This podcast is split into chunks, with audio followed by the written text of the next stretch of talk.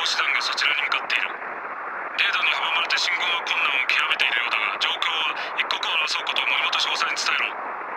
敵戦車部隊に対応できるよう、我が軍の砲兵隊の再配置が可能。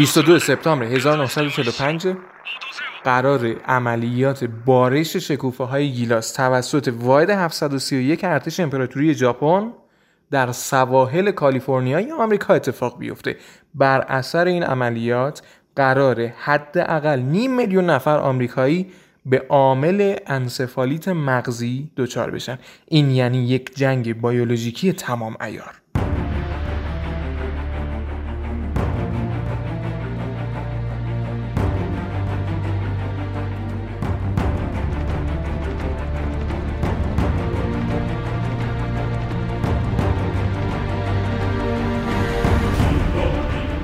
سلام، من عرفان موساپور هستم، میزبان شما در وتکست، پادکستی که هر قسمتش به بررسی مسائل مختلف میپردازه ولی از دیدگاه یک دامپزشک. شنیدن این اپیزود واسه بچه‌های زیر 15 سال مناسب نیست، چون این اپیزود دارای صحنه‌های خشن و دلخراشه.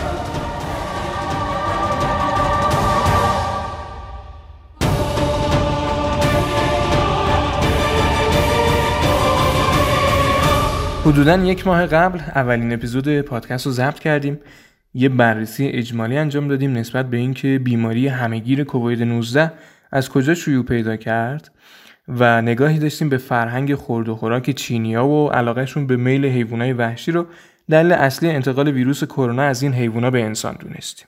ولی واقعاً بی‌انصافی بود که به این سادگی‌ها از درگیر شدن حدود 3,000,000 نفر انسان در جریان این همه‌گیری بگذریم و بگیم تقصیر یه دست که خفا شما رو پنگولین می‌خورن و بیخیال ماجرا بشیم. نه خیر، ما به بررسیامون ادامه دادیم. اما قبل از اینکه ادامه این اپیزودو بشنویم و ببینیم واقعاً چینی‌ها چرا در فرهنگشون خوردن این موجودات عجیب و غریب تبدیل به یک رسم و رسوم جاافتاده و قدیمی شده، می‌خوام یه توضیح کوتاه راجع به پادکست بدم. میدونم که از قسمت اول تا الان مدت زمان زیادی گذشته. شاید خیلی از شنونده ها دوست داشته باشن که پادکست رو به صورت مستمر رو هفتگی بشنون یا حداقل یک تاریخ دقیق رو برای انتشار قسمت ها مشخص کنیم. ما هم تصمیم داشتیم همچین کاری انجام بدیم. اما حقیقتا وقتی که با عجله قسمت رو جمع جور کردیم، دیدیم اون کیفیت مورد قبول رو برای رسوندن به سمع شما نداره. برای همین ترجیح دادیم مدتی صبر کنیم، مطالب توی ذهن ما به جامعیت و پختگی قابل قبول میرسه، تا اگه شما منت گذاشتید و وقتتون رو صرف شنیدن این وتکست میکنید، خدای نکرده خجالت زده شما نشین.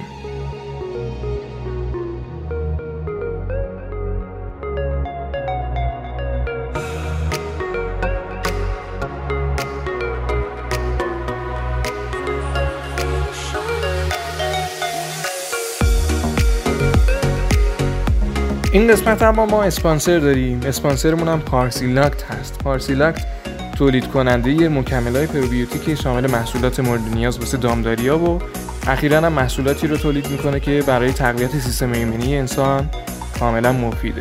با سر زدن به وبسایتشون میتونید از آخرین محصولاشون و اینکه اصلاً پروبیوتیک چی هست و چجوری عمل می‌کنه با خبر بشید.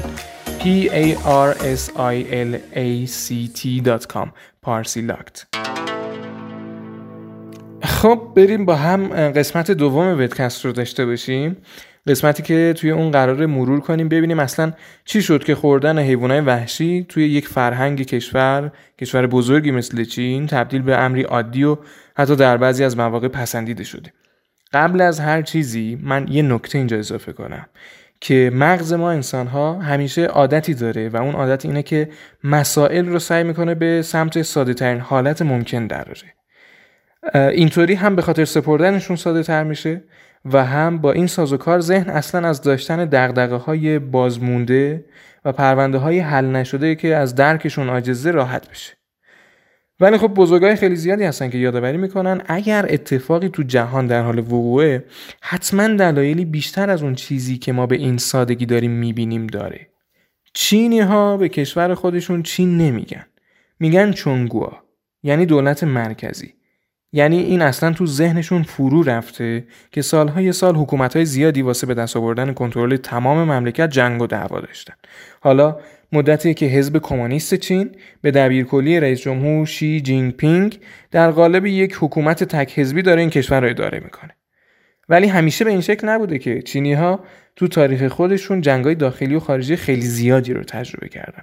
یه دورش و یک موردش فقط این که حدودای سال 1921 که همین حزب کمونیست در حال به قدرت رسیدن بود، ماجرایی رو راه انداخت که بعدها ترور سفید لقب گرفت. در جریان همین ترور سفید بود که حکومت‌های خودمختار چین که هنوز تن به تسلیم در برابر کمونیست نداده بودن، تحریم شدن و به طرز فجیعی درگیر قحطی‌ها و کشتار توسط همین حکومت مرکزی حاکم.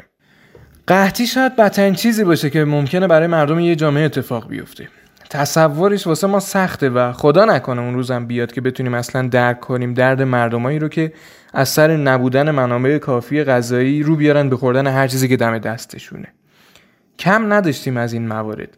روزهایی که در جریان جنگ عالمگیر دوم مجبور به خوردن چرم شده بودن، یا توی همین کشور خودمون ستارخان بزرگ روایت میکنه که وقتی جنبش مشروطه در تبریز محاصره شده بود، حکومت مرکزی اجازه ورود هیچ ماده غذایی رو به این شهر نمیداد. در همون روزها مادری رو میبینه که داشته خاک میخورده و به بچه خودش هم میداده. البته در ادامه این روایت اومده که خاک میخوریم اما خاک نمیدهیم. سالهای ابتدایی قرن 20م اصلا انگار برای تمام مردم دنیا سالهای خیلی سختی بوده. جنگ جهانی اول، ایران اعلام بی‌طرفی میکنه ولی با اینکه هیچ دخالتی در روند جنگ نداشته، بیشترین تعداد کشته رو در جنگ همین کشور خودمون میده. دلیلش چی بوده؟ قحطی. ارتش انگلیس که به کشور وارد میشه، شروع به غارت خوراک مردم میکنه. از طرفی هم عده منفعت طلب که شاه مملکت از اصلی تریناشون بوده، گندم و غلات رو احتکار میکنن طبق معمول. این میشه که حدود 1/3 جمعیت ایران بین سالهای 1296 تا 1298 هجری شمسی طی قحطی بزرگ تلف میشه. این واقعه در تاریخ به هولوکاست ایرانی معروفه. چینی هم از این داستانا زیاد داشتن، فقط با این تفاوت که شاید فرهنگشون به اندازه ما ایرانی‌ها پتانسیل کافی برای برگردوندن رسوم به قبل از دوران قحطی رو نداشته و خوردن هر موجودی رو که حرکت میکنه موندگار شده در این کشور.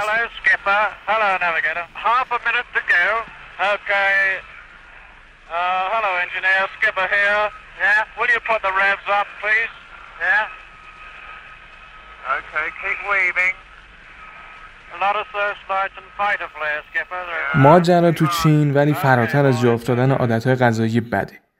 ماجرای بیماری‌های عفونی تو چین شوخی بردار نیست. یه سرچ توی همین گوگل بکنید می‌بینید که طی 100 سال گذشته، یعنی دقیق‌تر بخوام بگم از بعد جنگ جهانی دوم به این طرف، هر از چند سال یه بار شهری، روستایی، بازاری، چیزی توی این کشور اصطلاحاً نقطه صفر و محل شروع شیوع بیماری جدید با نرخ انتقال بسیار بالا میشه که مدتی هم مهمان مردمه و بعد هم براش راهی پیدا میکنن و ریشه کنش میکنن. حالا یکی از این بیماری‌های همه ساله از همه عجیب و غریب‌تر بوده. توی این قرنی که اصلا قرن ارتباط هم اسم گرفته، با نرخ شیوع بالا کل دنیا رو گرفت. چین اصلا از کی چین شد؟ از زمانی که یه امپراتور قدرتمند داشتن به اسم چین شی هوانگ که تا ژاپن رو فتح کرد و یه کشور یه پارچه رو ساخت. دستور ساخت دیواری رو داد که مردم کشاورز و یکجانشین رو از مهاجمان شمالی حفظ میکرد. راه ابریشم معروف هم با کمک همین سلسله پادشاهی بود که احداث شد. ولی این پیشرفت‌ها یه دشمن اساسی براشون دست و پا کرد به اسم ژاپن. بین دودمان‌های امپراتوری چین و ژاپن از همون اول بر سر کره جنگ بود. این تنش‌ها ادامه داشت تا اواخر قرن 19 یعنی سالهای 1890 که خدمت نظامی در ژاپن اجباری شده بود و ژاپن رو صاحب ارتشی 250,000 نفره کرده بود. برعکس ژاپن، چین این اواخر شده بود محل جولان قدرت‌های غرب و رفته رفته چین از طرفی سیاست تفرقه بیانداز و حکومت‌کن غربی‌ها رو بدبختش می‌کرد، از طرفی هم تو سرخور کشور همسایه ژاپن جوان و پرمدعا شده بود. مثلا جالبه که بدونین ژاپن حمله میکنه توی یک نبردی به اسم نبرد پورت آرتور، حدود 20,000 غیر نظامی چینی رو میکشه. بعد چین به اتحادیه غرب یعنی روسیه، آلمان و فرانسه شکایت میکنه. اونا هم یه دادگاه تشکیل میدن، اسمشو میذارن کنوانسیون پکن. نهایتا نتیجه دادگاه حمله ژاپن به چین این میشه که چین باید به ژاپن غرامت هم پرداخت کنه. ماجرا همینطور کش میاد تا میرسیم به سال 1937، زمانی که حزب نازی داشت قدرت میگرفت و چین که در ظاهر زیر بال و پر غرب بود بیشتر از همیشه مورد غضب ژاپن قرار گرفت که از همیشه علاقه‌مندتر و متحدتر بود نسبت به آلمان نازی. همون سال یعنی سال 1937 میلادی یه واحد محرمانه در ارتش ژاپن افتتاح شد که مرکز تحقیقات و توسعه سلاح‌های میکروبی و شیمیایی نام داشت. خودشون به این واحد میگفتن واحد 731. حالا ژاپن یه ارتش قدرتمند داره و ارتش قدرتمند ژاپن یه واحد مخوف داره که کارش آزمایش و تولید سلاح‌های میکروبی و شیمیایی. در تمام طول تاریخ بشری ولی هیچ سندی دال بر غیر انسانی تر بودن و بیرحمانه تر بودن آزمایش‌هایی که واحد 731 روی انسان انجام میداد در دسترس نیست. پیشینه استفاده از عوامل بیماری‌های میکروبی در جنگ‌ها و بیمار کردن جبهه مقابل ید طولایی داره. اتفاقا در همین رابطه با دکتر قربانی رنجبری، رزیدنت دکترای تخصصی رشته بیوتکنولوژی دانشگاه تهران، امروز صحبت می‌کنیم. با شروع شدن جنگ جهانی دوم بهانه خوبی دست ژاپنیا افتاد. اون زمان که هنوز کنوانسیون جهانی علیه سلاح‌های بیولوژیکی به امضا نرسیده بود، امپراتوری ژاپن با صرف بودجه‌های بسیار زیاد و با قربانی کردن نزدیک به 500,000 نفر و طی حدود 10 سال به پیشرفت‌های بسیار زیادی در زمینه استفاده از سلاح بیولوژیکی علیه دشمنانش (چین) دست پیدا کرد. از همون موقع هر از چند سالی خبر شیوع یه بیماری میکروبی با نرخ ابتلای بالا رو میشنویم که کانونش کجاست؟ کانون انتشار چینه. چینی که برای سالیان طولانی آماج حملات میکروبی واحد 731 ارتش امپراتوری ژاپن به سرکردگی آقای شیزو ایشی بوده.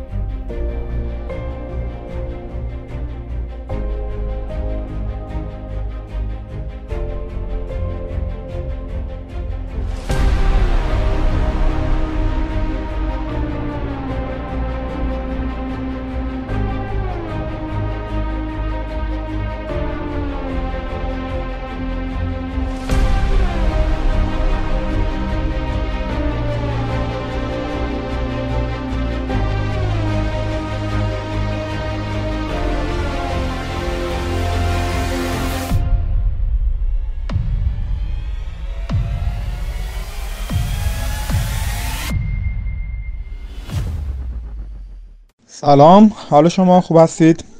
سالتون مبارک های دکتر. در واقع بیو یعنی زنده، همونطوری که از اسمش هم میاد، باکتری ها رو به عنوان یک عامل کشنده در نظر گرفتن و این اسم رو بهشون دادن. مهمترین سلاح بیوتروریستی جالب اینجایی که برای انسان حالا متفاوته، برای دام متفاوته، برای محصولات گیاهی هم متفاوته. وقتی یک کشوری بخواد به یک کشور دیگه حمله بیوتروریستی داشته باشه، میتونه به غذای اون کشور یعنی به دام ما مثلا با FMD حمله کنه، یا میتونه مثلا به گیاه ها با ویروس های مخصوص به خودشون حمله بکنه.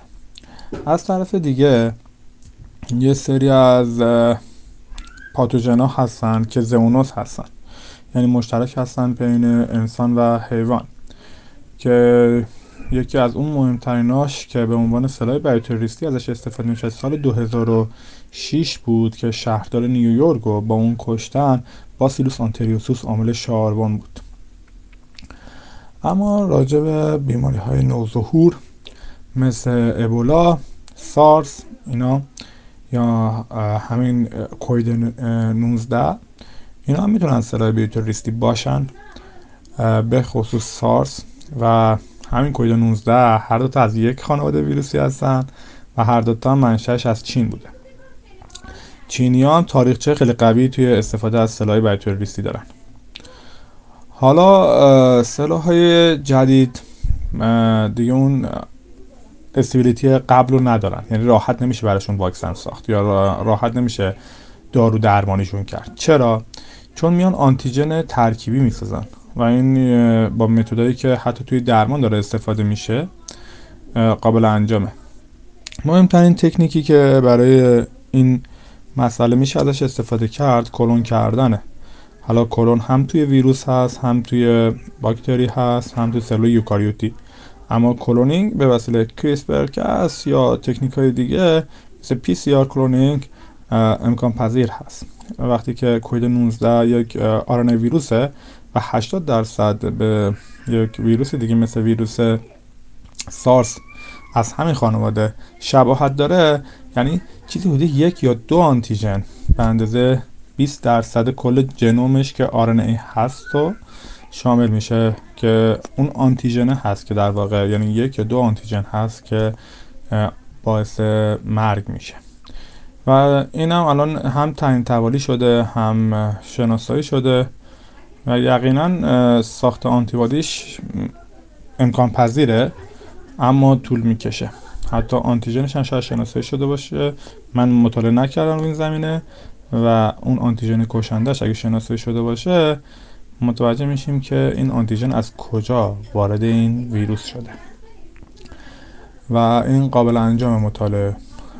به هر حال تنها چیز فایده خوبی که این کووید 19 داشتش این بودیش که جامعه جهانی به خصوص ایران علم بیوتکنولوژی رو لمس میکنه حالا و دیگه اون پزشکی سنتی و اون پزشکی که ما داریم میبینیم هنوز دیگه هیچ جایی توی عصر جدید نداره و باید رو بیاریم به کارهای مولکولار تراپی و ایمیونوتراپی و کارهایی که مرتبط به سال 2020 هستش. و تا زمانی که بیوتکنولوژی رو درک نکنن، روش سرمایه گذاری نکنن، مطمئن باشید بیماری های و سلاح بیوتریستی میتونن برای ایرانی ها بسیار کشنده باشن، یا اگه برای ما نخوان کشنده باشن ما باید هزینه بکنیم و داروشو از یک کشور دیگه بخریم. بعد نیست یه اشاره هم بهتون بکنم که یه ویروس هست به نام پاکس، عامل آبله. ببینید الان واکسن آبله وجود نداره هیچ جای دنیا، فقط سه تا کشور هستن که میتونن به کل دنیا حکومت کنن. یکیش روسیه هست، یکی دیگهش فرانسه و یکی دیگهش آمریکا، چون توی مراکز تحقیقاتی این سه کشور هنوز پاکس موجوده و اینا قدرت اینو دارن که به عنوان سلاح بیوتریستی بتونن اینو پخش بکنن و به کل دنیا حکومت کنن.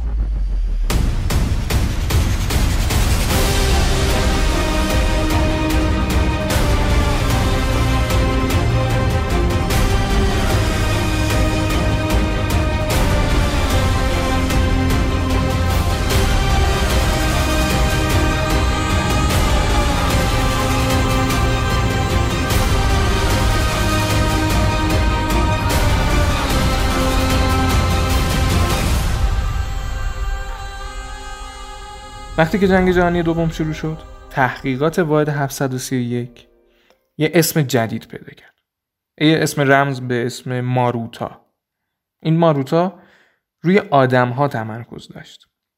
البته دیگه فقط چینی‌ها نبودن که موش آزمایشگاهی این تحقیقات بودن. کافی بود سازمان‌های اطلاعاتی بو ببرن که شما افکار کمونیستی دارین. کت و کول بسته مستقیم بدون محاکمه انتقالتون میدادن به یکی از مجتمع‌های پژوهشی ارتش. حالا چینیای بیچاره اگه افکار کمونیستی داشتن توسط ژاپنی‌ها شکنجه می‌شدن، اگه مخالف کمونیست بودن توسط حکومت مرکزی. واحد 731 کجا بود؟ واحد 731 یک جایی بود که به همسایه‌ها گفته بودن در اونجا تأسیسات چوب‌بری وجود داره و اصلا کارخونه الوارسازی. خود کارکن‌ها هم وقتی سری به کافه‌ها و بارهای شهرهای اطراف می‌زدن به شوخی به هم دیگه می‌گفتن امروز چند تا الوار داشتی و هر هر می‌خندیدن. الوار تبدیل به یک استعاره شده بود از انسان‌های بیچاره‌ای که مورد آزمایش این واحد قرار می‌گرفتن. سر این الوارهای بیچاره چه بلایی میومد؟ روند به این صورت بود که عامل بیماری‌های میکروبی به شکل‌های مختلف وارد بدن سوژه می‌شد، بعد زنده به تشریح اعضای بدنشون میپرداختن. این زنده تشریح کردن هم یک ریشه‌ای داشت در این اعتقاد که پژوهشگرها فکر می‌کردن اگر که بعد از مرگ تشریح کنن باعث اشتباه در نتایج آزمایش ها میشه، اون نکروز شدن و تجزیه اجساد پس از مرگ. اینطوری هم نبود که مثلا زن و بچه‌ها رو جدا کنن و آزمایش ها رو روی افراد گناهکار انجام بدن. گزارش‌هایی حتی از اعترافات کارکنان واحد 731 بعد از تصرف ژاپن توسط آمریکا ثبت شده که حاکی از اینه که حتی زنان رو وادار به حاملگی اجباری می‌کردن. اول مورد تجاوز قرارشون می‌دادن، بعد اثرات تراتوجنی و موتاجنی بیماری‌ها رو روی جنین یا نوزاد اونا بررسی می‌کردن. بیماری‌های مورد آزمایش هم خیلی تنوع داشته، از سفلیس و هرپس گرفته تا طاعون و وبا و سیاه زخم. حتی بمبئی حاوی کنه‌های ناقل طاعون ساخته بودن که بر سر چینی‌های بیچاره روانه می‌کردن. یکی از اصلی ترین بیماری‌هایی که مورد تحقیق بود، بیماری تولارمی با یک عامل باکتریایی کوکوباسیل گرم منفی است که قادر 100 گونه جانوری رو درگیر کنه، از جمله انسان. بعد از کشف و تسخیر ساختمان‌های واحد 731 توسط ارتش متفقین، 400 کیلوگرم از باکتری عامل این بیماری کشف شد. در ابتدای این قسمت با هم شنیدیم که فقط 5 هفته قبل از 22 سپتامبر 1945 با رسیدن خبر این عملیات به فرماندهان ارتش آمریکا با یه حساب 2 تا 4 تا ترجیح دادن که برای همیشه سرکوفت استفاده از سلاح هسته‌ای رو با یک حمله بیولوژیکی سنگین از سمت ژاپن معامله کنن و واسه همیشه با پرتاب 2 بمب هسته‌ای به جنگ جهانی دوم پایان بدن. حتما اون زمان سران تصمیم گیرنده خطرات اپیدمی یک بیماری ویروسی رو از خطر انفجار هسته‌ای بیشتر تخمین زده بودن. عملیات شکوفه‌های گیلاس اولین استفاده گسترده از یک عامل ویروسی به عنوان جنگ‌افزار بیولوژیکی بود. با تسلیم شدن ژاپن، تمام پرسنل واحد 731 به اسارت ارتش آمریکا در اومدن. حالا چینی‌ها موندن و 10 سال قحطی و گرسنگی و افراد زیادی که ناقل بیماری‌های میکروبی هستند. کسایی که در طول سالها انسان‌های بسیار رو زنده شکافی کردن هم، یعنی همون پرسنل واحد 731 ژاپن، کسایی که زنان بسیار مورد تجاوز قرار دادن تا اثرات بیولوژیکی باکتریا، قارچ‌ها و ویروس‌ها رو روی فرزندای اجباریشون بررسی کنن هم از دادگستری ایالات متحده آمریکا مسئولیت قضایی گرفتن و بدون محکومیت به یک شرط در قبال ارائه نتایج تحقیقاتشون به دولت آمریکا بخشیده شدن. همون سال واحد ویژه تحقیقات بیولوژیکی ارتش آمریکا شروع به فعالیت کرد. حالا ایالات متحده آمریکا کلی سند و مدرک غنیمت گرفته شده از واحد 731 و یک سلاح جدید که اهمیتش از بمب هسته‌ای هم بیشتره. Don't catch you slipping now. Look what I'm whipping now. This is America. Don't catch you slipping now. Look what I'm whipping now. This is America. Don't catch you slipping now. Look how I'm living now. Police be tripping now. Yeah, this is America. Guns in my area. I got the strap. I gotta carry 'em. I'ma go into this. This is gorilla. شما شنونده دومین اپیزود وتکست با عنوان واحد 731 بودین. توی این روزهای قرنطینه شنیدن پادکست میتونه روش خیلی مناسبی باشه برای وقتایی که حوصله کتاب خوندن نداریم ولی میخوایم به معلوماتمون اضافه کنیم. البته شنیدن پادکست بعد از قرنطینه هم خوراک وقتاییه که توی مسیر رفتن به سر کار، دانشگاه و مدرسه‌ایم. پیشنهاد میکنم یه اپلیکیشن مناسب واسه شنیدن پادکست مثل Castbox یا شنوتو که از میزبانای خوب ایرانی برای پادکست هست رو نصب کنید تا دسترسی راحت‌تری به پادکست‌های فوق‌العاده‌ای که هر روز در حال تولید هستن و اتفاقاً بسیار بسیار رقمشون هم رو به افزایش داشته باشیم. از این قسمت وتکست رو میتونید علاوه بر ساندکلاد، شنوتو و Castbox از پادسی هم بشنوید.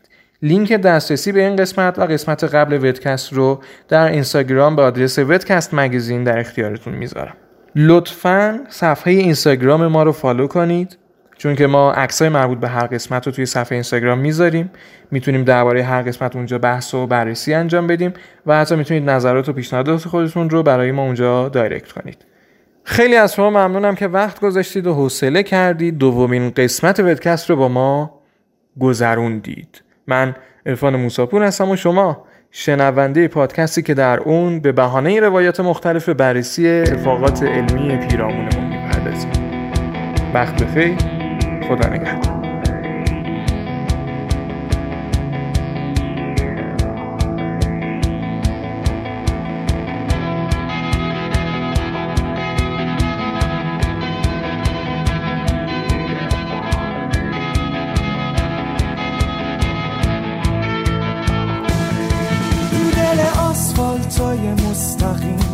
افق خیره کننده منم اینجا راننده، داره خورشید میخنده، حضور تو مثل دریای نور وسط موزه لور، زیبا و خیره کننده که توی چشمام میخنده.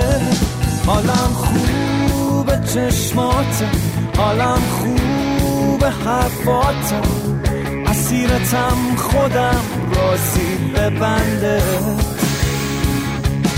حالم خوبه حال تو، حالت خوبه دنیاته، شکارتم